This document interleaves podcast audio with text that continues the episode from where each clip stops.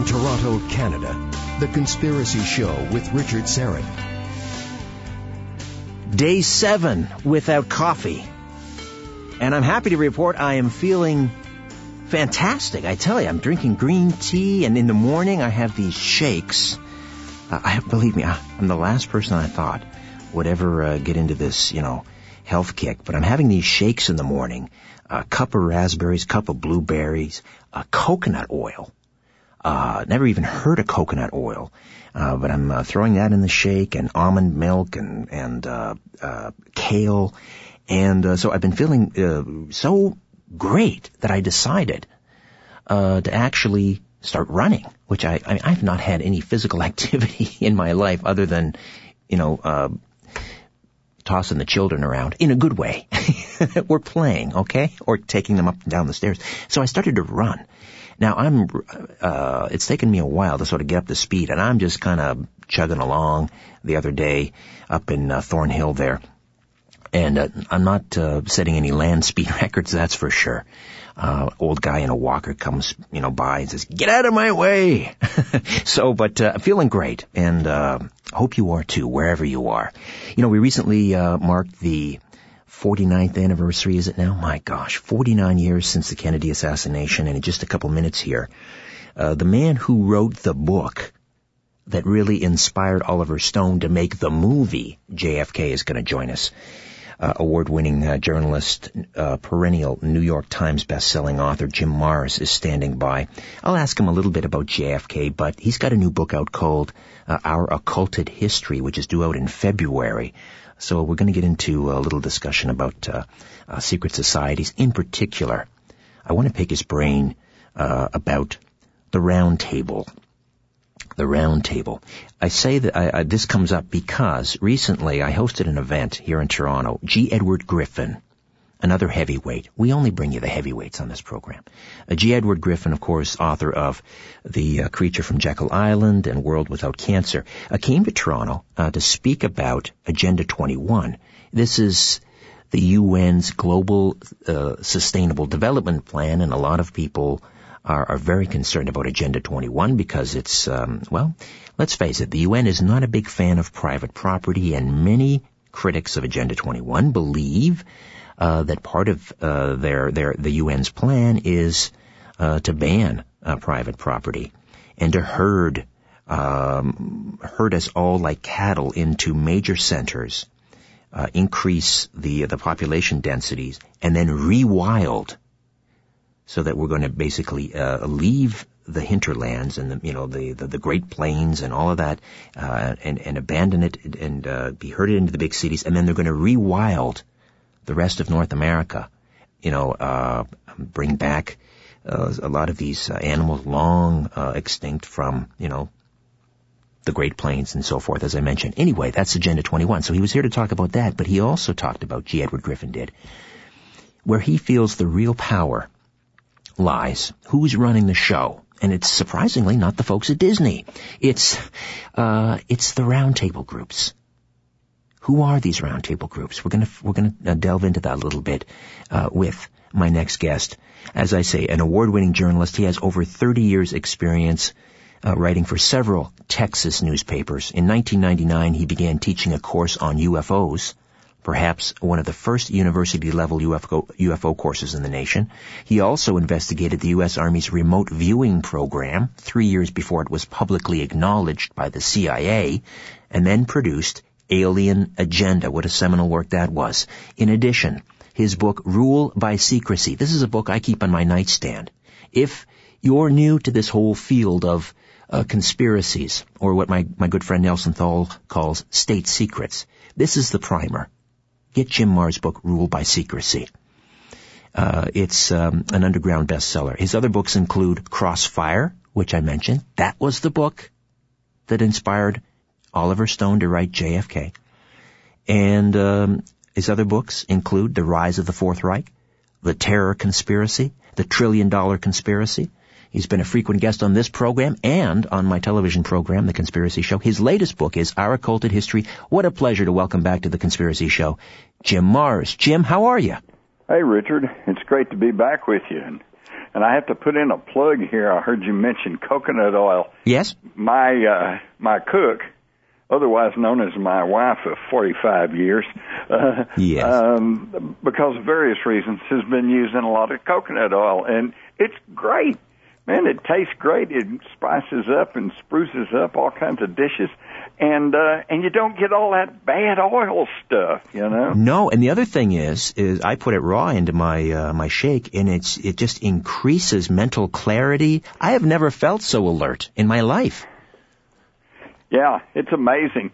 Uh, and you know, I was talking to this uh, doctor friend of mine, and this guy is like head of gastrointestinal whatever. I mean, this guy is very specialized and and head of some very uh, specialized doctors. And I was talking to him about nutrition, and in like seven or eight or nine years of medical school, they they never really get taught about nutrition. No, no, just you know, never mind about that. Take a pill. Exactly. You know, they, we we got to get that thing turned around, don't we? Isn't that the huge pink elephant in the room? Is that nobody talks about the fact uh, that the that the doctors uh, get uh, they get um, invited to speak at these conferences by the drug companies. They're paid by the drug co- drug companies. This is a this and this goes on all over the world. This is a monumental conflict of interest, but nobody says anything. Well, and you know, Richard, it's even worse than that because the pharmaceutical companies, of course, are in bed with the the Federal uh, Drug Administration, the FDA. And uh, uh, when I say in bed, actually, they dominate the FDA and they control the FDA. And if doctors don't prescribe X number of pills and drugs, well, then they the AMA and the ADA come down on them, and they, and they get number one pressured, and then they get sanctions. You know, it's it's it's, it's an incestuous, terrible situation. And- That's right. Well, that- unfortunately, I, I guess it's going to get worse. Well, uh, if it can, I don't know. But uh, and here in Canada, uh, what I've been told uh, by a number of former Health Canada employees is they are to refer to these drug companies, the, the people. I mean, they're supposed to oversee them and regulate them. They Right. they are to refer to them as clients. Yes. Isn't that absurd? Well, I don't know about you, but having worked in political relations and advertising, a client is someone who pays you to do their bidding.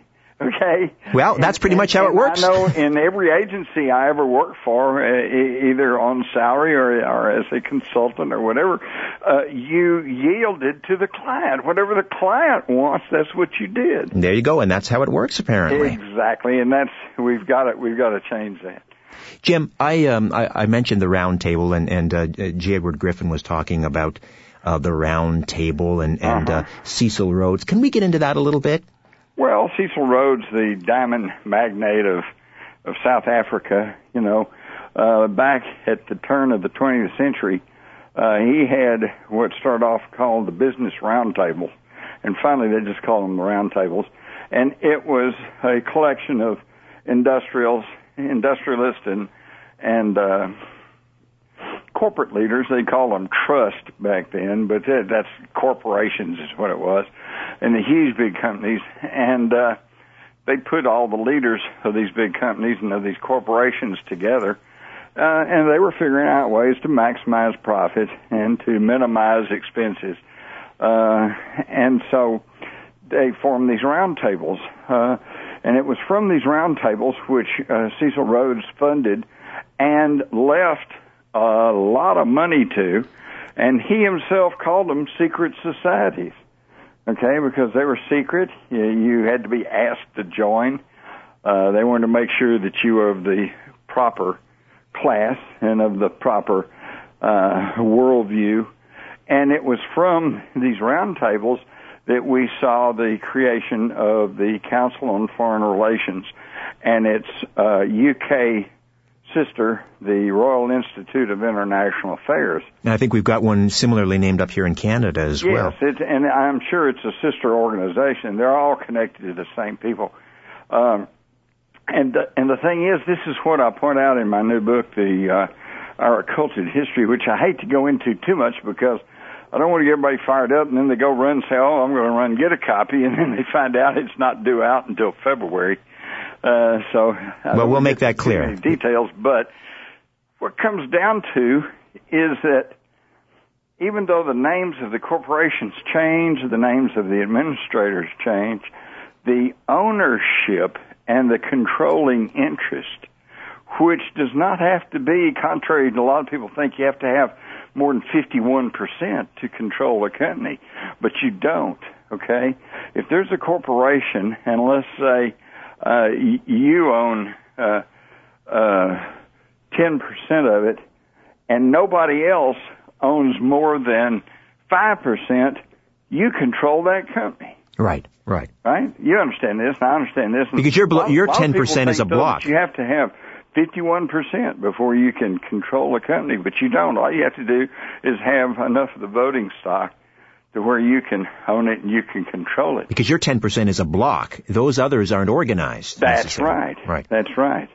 And uh, I know uh, I got on this years ago when uh, Ray, uh, President Reagan's CIA director, Bill Casey, uh, was involved with a company called Resorts International, and they they turned around and bought ABC Television because it was exposing some of the evil deeds of the CIA. And um, uh, Casey had gone to the FCC and tried to get them to pressure ABC, get them to tone it down or stop reporting on the CIA, and ABC wouldn't do it. So he just went and they leveraged it out and and bought ABC, a company two thirds larger than itself, uh, this Resorts International, and come to find out he owned like five percent of the stock, and it said, according to the Associated Press, his wife owned a like amount, which means she owned about five percent, and no one owned more than six percent. Well, that meant he controlled it. Okay. There you go. And That's this how is it how you run these things. And this is how you control it all. And the point being is that there, behind the scenes, there is literally a handful of people, and they're all related. Okay, I was absolutely amazed. George Bush, Al Gore, John Kerry, they're all related. Let's delve They're into all that. cousins to the Windsors. Let's delve into that, Jim. Family of England. Let's delve into that when we come back. Jim Marrs, the legend, right here on the Conspiracy Show. Hope you'll be a part of the program as well. We'll roll out the numbers when we come back from the break in just a moment. We'll talk about the round table. Who's really running the show? Back with more. Stay with us.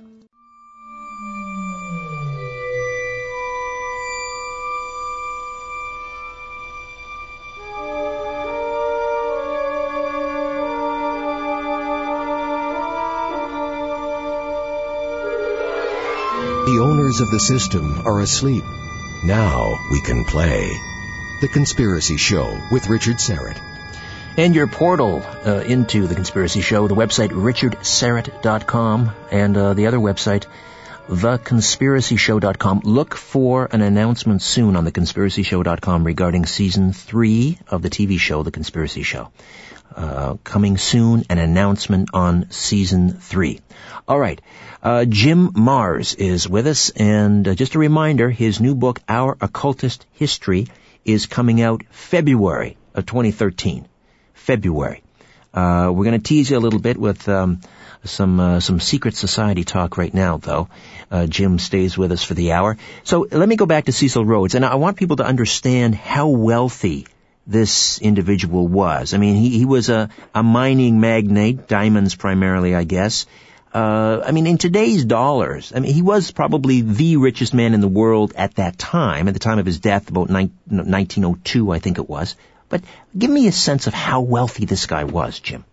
Well, he pretty much owned all of South Africa. That's uh, that obviously requires uh, some bucks, but he was able to uh, to be a controlling influence uh, at the time when the British Empire was, you know, uh, perhaps at its zenith, uh, and they uh, they threw the various uh, British corporations through the Bank of England. Uh, they pretty well dominated the Western uh, Western civilization. Um, and again, what we do is we find that uh, that they're they're all connected. Um, for example, Uh, let's go back to the administration of George Herbert Walker Bush. Every member uh, of his cabinet, except for Vice President Dan Quayle, who, as you recall, couldn't spell potato, and his old buddy Jim Baker, but everybody else was a member of the Council on Foreign Relations. Yes. Cecil Rhodes is, uh, you know, secret society. So, but then in 1993, we got the Clinton administration. Bill Clinton and Democrats, okay? So we supposedly changed everything. Oops, wait a minute. Every member of Clinton's uh, administration and cabinet, with the exception of Defense Secretary William Perry, were Council on Foreign Relations. Ah, but then we get Bush Jr. George W. comes in and in the uh, selection of uh, 2000, and we look at his cabinet: Dick Cheney, Colin Powell, Condoleezza Rice, Donald Rumsfeld, Elaine Chao, Robert Gay. Oh, hello, they're all Council on Foreign Relations. But then we get a, a Democrat, Barack Hussein Obama. Okay, so you'd think we've had a big change, right? Well, no, wait a minute. We still get Robert Gates, Janet Napolitano, Bill Richardson, Susan Rice, James Jones, uh, General Jones, blah, blah, blah. They're all Council on Foreign Relations. Mm. And if that's not bad enough, uh, in 2009, and this the source of this was on the Council on Foreign Relations website. Uh, we have General James Jones, uh, Secretary of uh, of uh, uh, National Security Advisor, uh, at a Munich conference in Germany, saying, and this is a direct quote: "As the most recent National Security Advisor of the United States, I take my daily orders from." Dr. Kissinger, uh-huh. filtered down to General Brent Scowcroft and Sandy Berger, who is also there. We have a chain of command in the National Security Council that exists today. Well, wait a minute. National Security Council, we hear this all the time, don't we, Richard? The National Security Council. Yes, yes. Ordered this and ordered that, and they said they're going to bomb this place and, and missile that place. The order's supposed to come from the president. Well, yeah. So, so that you know that constrains us to ask what exactly who is the National Security Council. Uh, I'm not even sure if you're aware of this. Are you aware that uh, formally the National Security Council is is simply uh, the president, the vice president, secretary of defense, and state? That's it. Right. Now that think was about it. Three of them, Secretary of State and Defense, and the uh, Vice President, they all are appointed or named by the President. Right. So in other words, it's a one-man chain of command. And that's you know that kind of kind of begins to sound like the de- definition of a dictatorship. Well, it's a national security state, is what it is, I guess, by definition. Exactly. Now, It's uh, all being run more and more by concentrated power. Let me, uh, uh, here's a, a crib a line here from uh, what was supposedly Cecil Rhodes' will. And again, this was the wealthiest man in the world. He gave all of his fortune, his entire fortune, to the creation of these roundtable groups. In the, in the will, he says, to and for the establishment, promotion, and development of a secret society, the Yep. true aim and object whereof shall be for the extension of British rule throughout the world. So, what is he? What was he? What was he trying to do? Uh, uh, bring about one world government, but would would be but would be run by the Anglo-American establishment, or Yep. Yep. He was doing exactly what the Nazis tried to do, which was to to have their uh, their own genetic and eugenic uh, bloodline uh, be in charge of running the world. And uh, it's it's always been thus. Actually, uh, it, it's absolutely amazing. But you can you can go all the way back to Philip of Macedonia, and you can trace these people up through. Uh, ancient Egypt and Greece and then Rome, and then you can get to uh, Duke Geoffrey de Bouillon of the House of Lorraine, became the Jerusalem, uh, the King of Jerusalem, and founded uh, the Priory of Sion and the and the uh, Knights Te- and, and helped create the Knights Templars.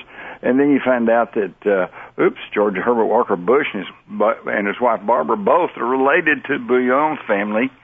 Uh, and then you come down to the descendants of uh, Louis and Charles of, and Henry and all these kings of France and Britain, and uh, they're all of the same bloodline. Uh, the Bushes, for example, are from the Pierce bloodline, which changed its name from Percy when they uh, came across the Atlantic and and uh, began set up shop in North America. And Percy today still remains one of the most of the largest of the aristocratic families in Britain. Um, and then, according to Lynn Cheney, Dick Cheney's wife, who was preparing a book, she finds out that uh, uh, it goes on and on because uh, she found out that uh, a descendant of Maureen Duval, a French Huguenot whose son married the granddaughter of a Richard Cheney, uh, is Barack Hussein Obama. Oh my! So Obama's related to Cheney. okay, and the and the Chicago Sun Times further reported that both Obama and Cheney are blood relations to the Bush family. Uh, and and it just, I mean, wait a minute, what are the odds here? And uh, they're linked. Uh, the Bushes are linked to a 17th century Massachusetts couple, Samuel Hinckley and Sarah Sewall. And Hinckley is a relative of George Herbert Walker Bush's friend John Warnock Hinckley, whose son John Warnock Hinckley Jr. was the man who shot President Reagan. Now, talk about keeping it all in the family. And and uh, and John Hinckley, uh, did they not find on him an uh, an appointment book? Was he not supposed to have lunch with Neil Bush or something that day? Yes, or? yes. Uh, Neil Bush was scheduled to have uh, dinner with uh, his. Uh, I forget now. It's his father, his brother. But anyway, uh, well, the father, John Hinckley Sr., and George Herbert Walker Bush were old business partners and oil men together uh, here in Texas, and they were close friends anyway. And then obviously the family then knew. It, it, it just goes on and on. Who who was providing security for the World Trade Center when they got demolished? Neil Bush in September. Yeah, uh, outfit called Securacom. And Securacom, the uh, the uh, CEO was Wirt Walker III, as in George Herbert Walker Bush. All right, and uh, I, and, and uh, one of uh, Bush's younger brother, Marvin Bush, sat on the board of directors. So the Bushes had control over the security of the World Trade Center. My my, Jim Marrs I mean, it with just goes on and on. Uh, the how are these round tables now?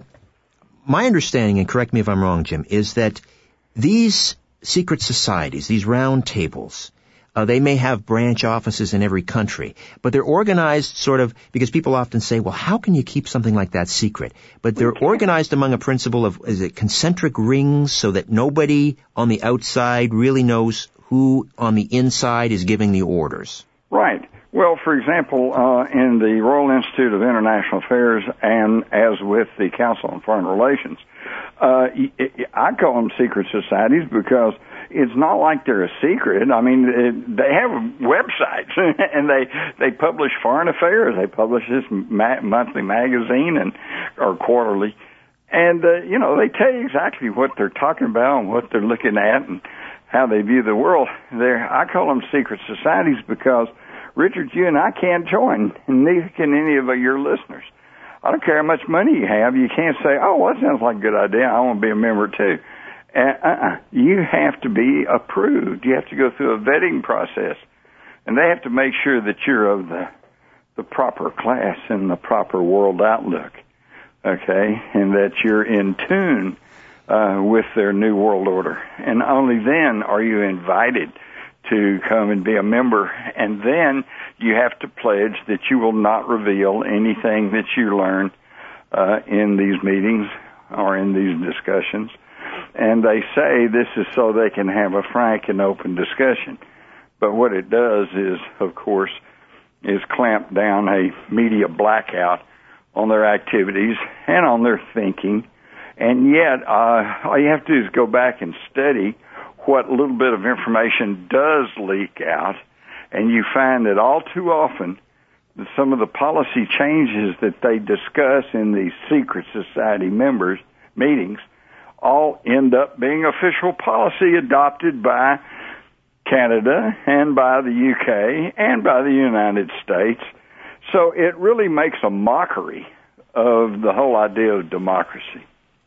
Uh, we have an organization up here called the C.D. Howe Institute. I don't know if you've ever come across uh, um, uh, them, but they've been in fact, I believe if, uh, it was either the C.D. Howe Institute or the Fraser Institute. These are sort of two uh, ostensibly conservative uh, think tanks.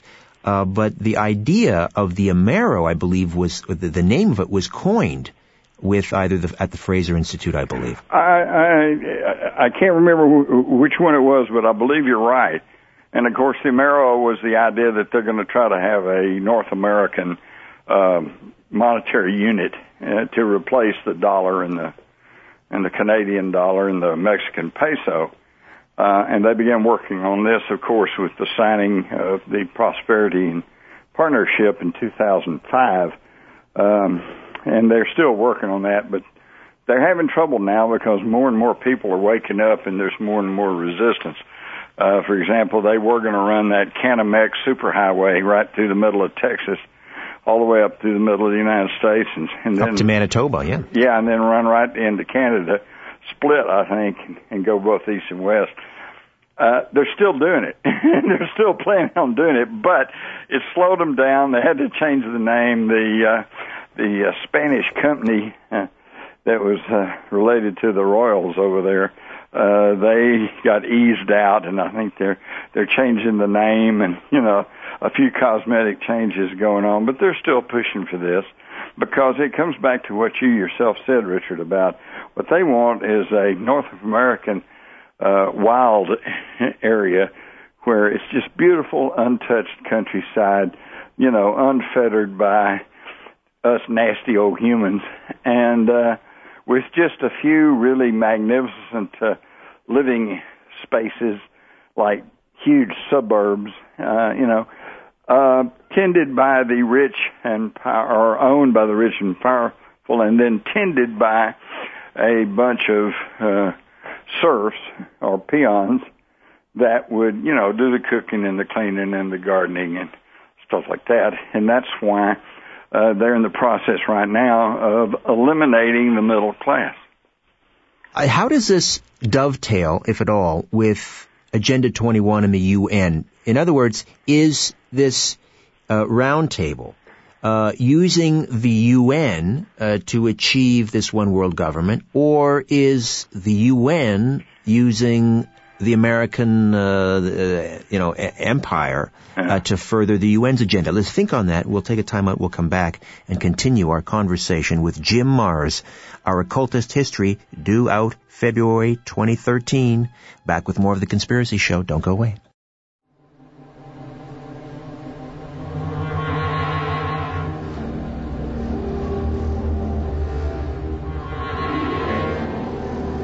Keeping an eye on the New World Order.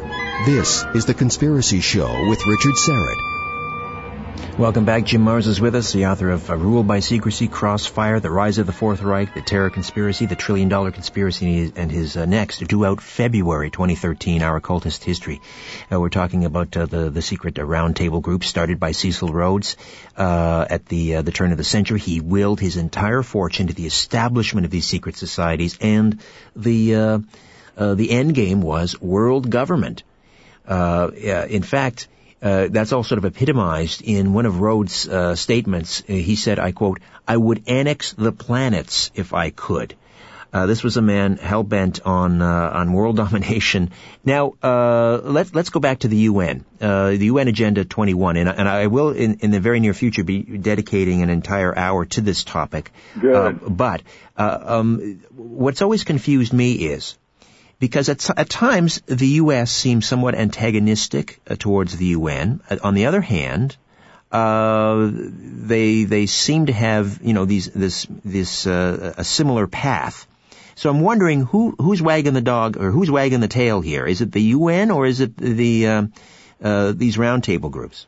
it's the roundtable groups, and I say that because um, it was the roundtable groups they came up with the old League of Nations, which was the idea following World War One that they were going to try to band the na- various sovereign nations together and and create a new world order, uh, you know, so that they could uh, standardize and uh, rubber stamp some of the uh, politics and economics of the industrialized countries, but it didn't fly, and that was strictly because the United States Senate refused to join.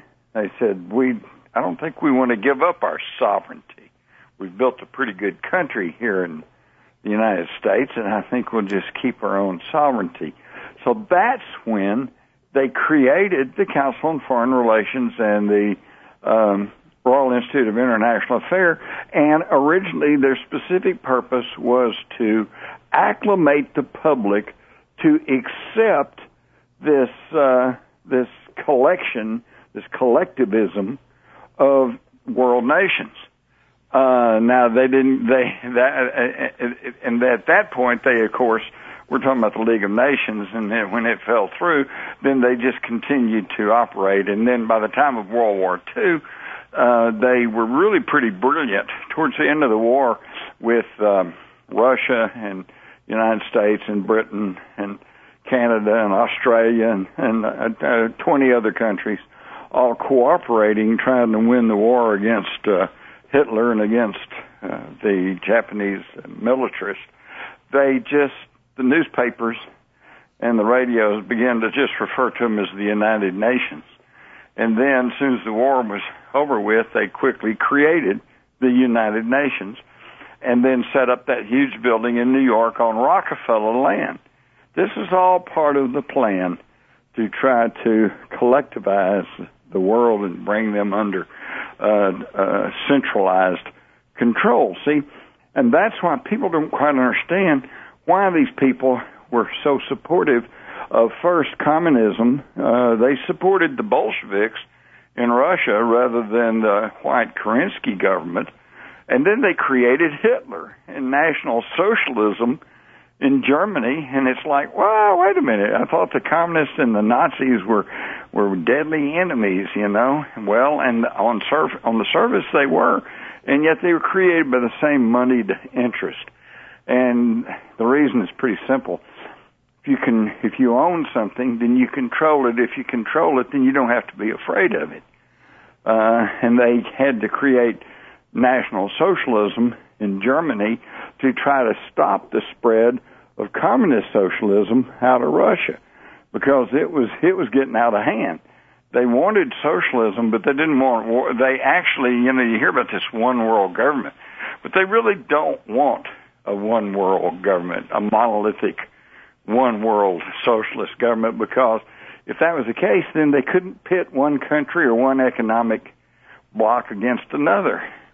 I think what they want is what we see reflected in the book 1984, written by a British Fabian socialist by the name of Eric Arthur Blair, uh, who wrote under the pen name George Orwell. And I think he was privy to the plan. And the plan is they would like to divide the world up into three, possibly even four or more economic blocks, and then play them off against each other just like they did with the Cold War between the communist East and the capitalist West, and they funded both and they played them off against each other for maximum profit and control. And then when they when that ran out of steam, they couldn't make that work anymore. Now, of course, we're having to battle international terrorism, whatever that is.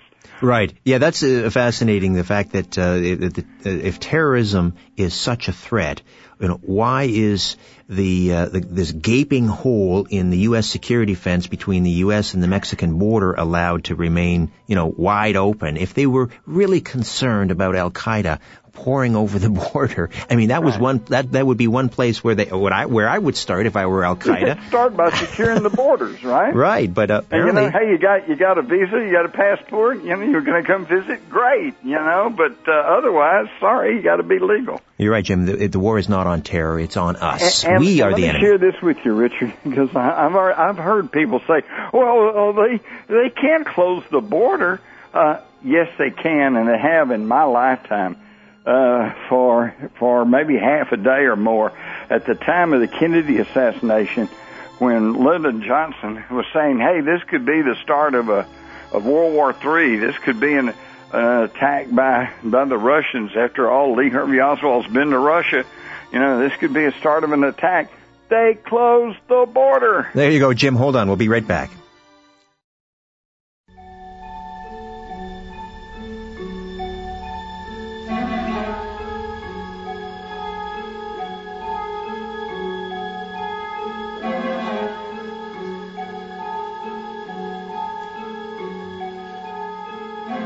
Big Brother is listening, and so are you, to The Conspiracy Show with Richard Syrett. Welcome back. President Bill Clinton really named two individuals during his um, inauguration speech. One was, uh, you know, for inspiring him. One was uh, John F. Kennedy.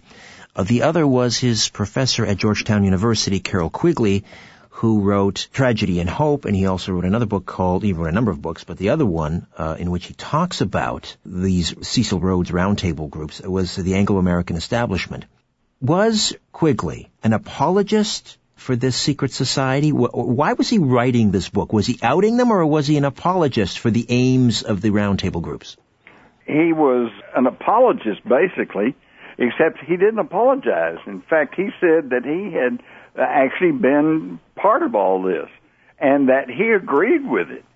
Uh, he said the only thing he disagreed with these New World Order people is that they wanted to try to remain secretive and slip all this in on everybody, and that he thought that it was a good idea, and, and that they ought to just get up and explain to everybody this is this is the best idea, this is the way to peace and prosperity, and this is the way we should go. And um, I'm with Quigley. Not that I think that's the way that we should go, but simply that I agree. I think it ought to be all on the table, and everybody ought to understand. Uh, you've you've mentioned several times about Agenda 21. This is a program that they are pushing through the United Nations, uh, which uh, superficially sounds great. We want to, you know, try to save wetlands and save uh, wildlife refuges and you know, try to help the environment. Well, you know, who can be against that? And uh, and yet, the, their way of doing this, the methods of doing that, uh, was to we'll just move people off their property, We eminent domain. Where the government will take it over, move people off, and uh, um, the government will take over the running of it. Already now, the vast majority of land in the United States today is now owned by the government. Where hmm. where did that come about? That's not that's not what government's supposed to be about. Government is is supposed to be here ordained to uh, as representatives of the people to administer the public areas of life, to try to see that the playing field is level, uh, to try to see that labor doesn't, you know, run rampant over management and that management doesn't run rampant over labor. And, uh, and yet that's not what's happening. Now, uh, now we have a whole layer of government control and you have bureaucrats that are trying to run everything and people are being run off their land. Little girls are having their lemonade stands shut down. Farmers can't sell milk for God's sakes. Mm. I mean, you know, we we've gone absolutely bonkers in this country. It's it's interesting that that Clinton would um, would thank uh, Quigley, and I don't know if he's if he's publicly stated this. You would you would know, Jim. Has has Clinton ever acknowledged that that Quigley was uh, an advocate of this end game and that he agreed with it? Oh yes.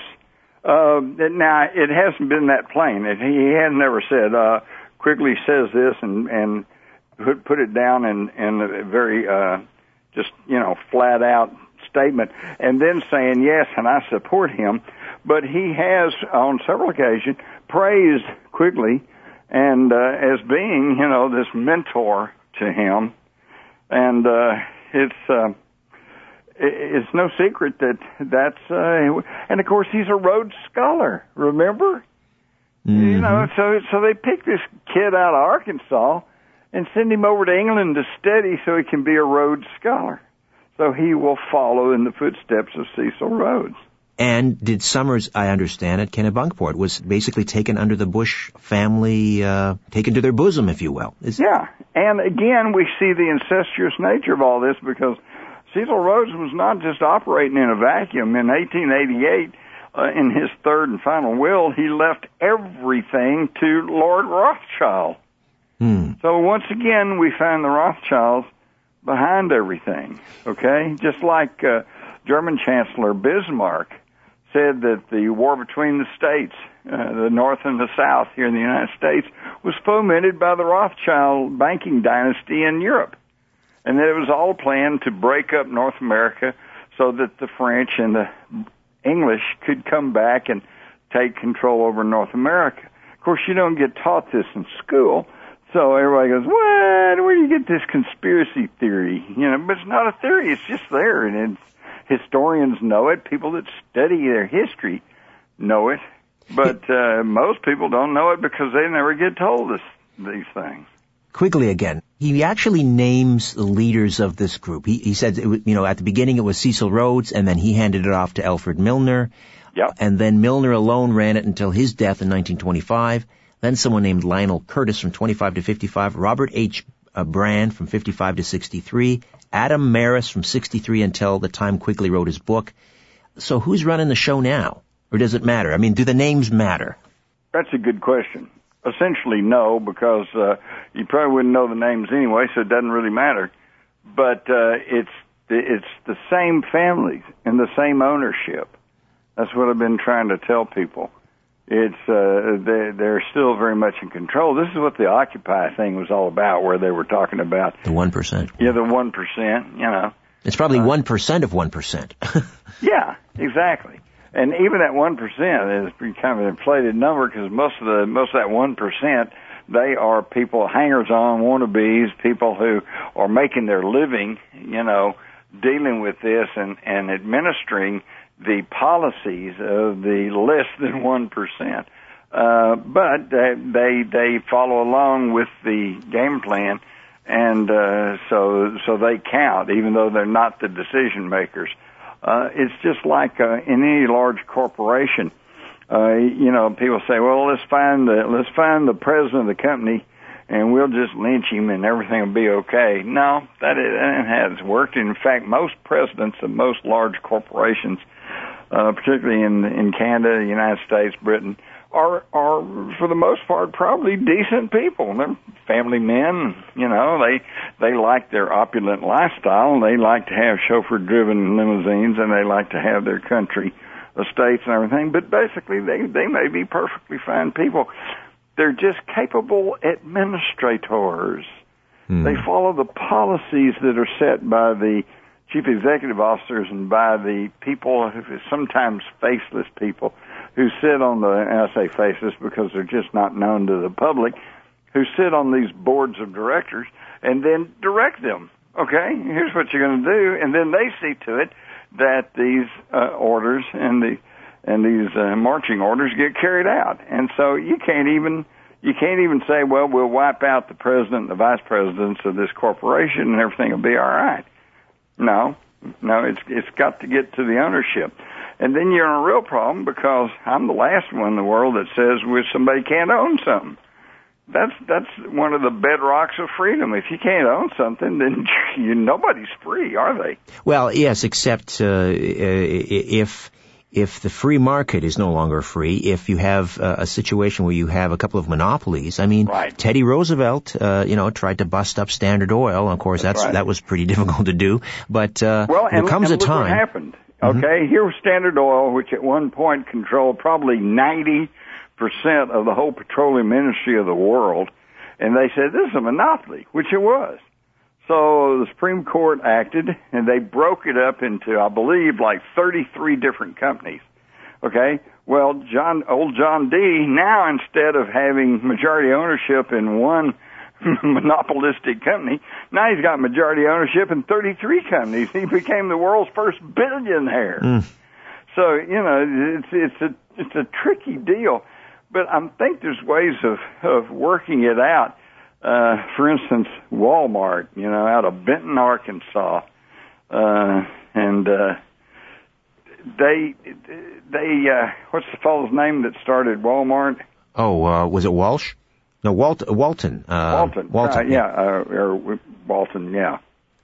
I think. Anyway, you know who I'm talking about. Yes, Sam Walton. Sam Walton. and he had a great idea for marketing, and he just went wild and kept building more stores and spread out, and and now you know Walmart comes in a place and runs off all the mom and pop shops, and then pretty soon they they've got it uh, because they now have such a buying power that they can buy stuff and sell it a lot cheaper than than the average businessman can. That's why they've been so successful. Okay, I have no problem with that, and I have no problem with Sam Walton building up his little empire. If he's a hard worker and as long as he's doing things legally, that's fine. But there needs to be government at some point. There needs to be government that acts as referee.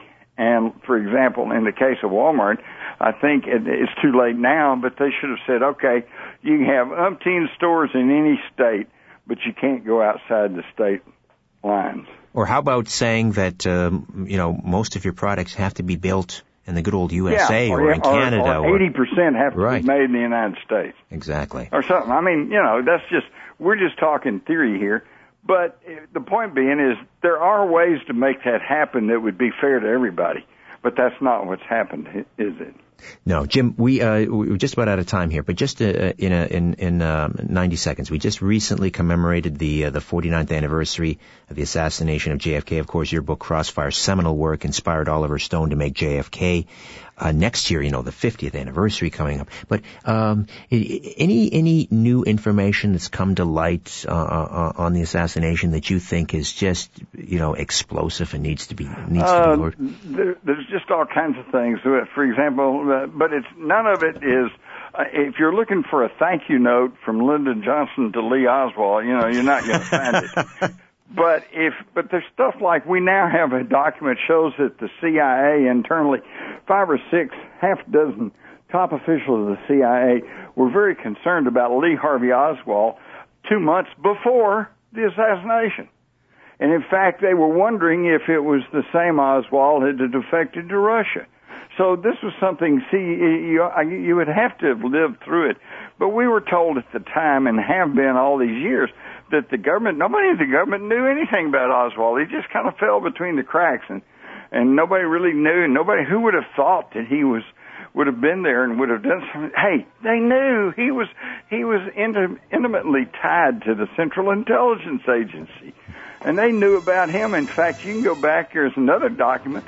Uh, 1960, three years before the assassination, where J. Edgar Hoover, head of the FBI, queries the uh, Security Division of the State Department and was warning them that an impostor was using Lee Harvey Oswald's birth certificate.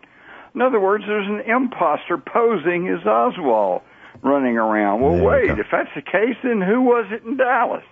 Indeed. Jim, always a pleasure. And uh, again, the um, occultist history of, uh, um, uh, again, the title of the book due out in February. Our occulted our, history. Our occulted history, February 2013. Thank you, yeah. Jim.